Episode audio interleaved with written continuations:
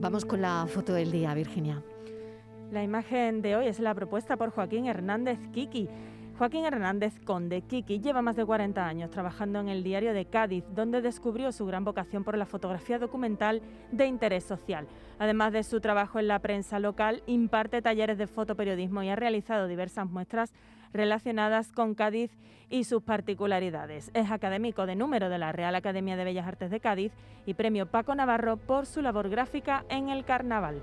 Y ya saben nuestros oyentes que pueden ver la foto del día en nuestras redes sociales. En Facebook, La Tarde con Mariló Maldonado y en Twitter, arroba La Tarde.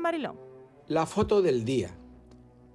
Como si me pudiera escapar de la triste realidad informativa de la guerra, Cansado de escuchar y de ver durante 23 días escenas terribles, hoy me fijo en la foto del compañero Cabalar de la agencia F, que aunque ilustra una noticia sobre el drama de la sequía, a pesar de las intensas lluvias de estos días, no deja de ser una bella imagen.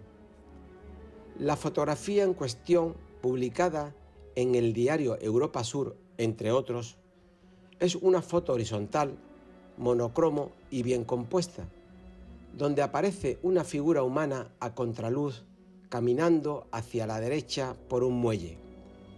Entre la persona y el fondo de un mar plateado hay dos pequeñas columnas a modo de noray, unida por una gruesa cadena que le da fuerza a toda la imagen.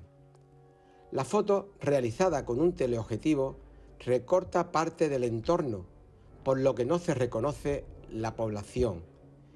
Y de esa manera el fotógrafo consigue que se pueda usar en cualquier periódico sin identificar la localidad.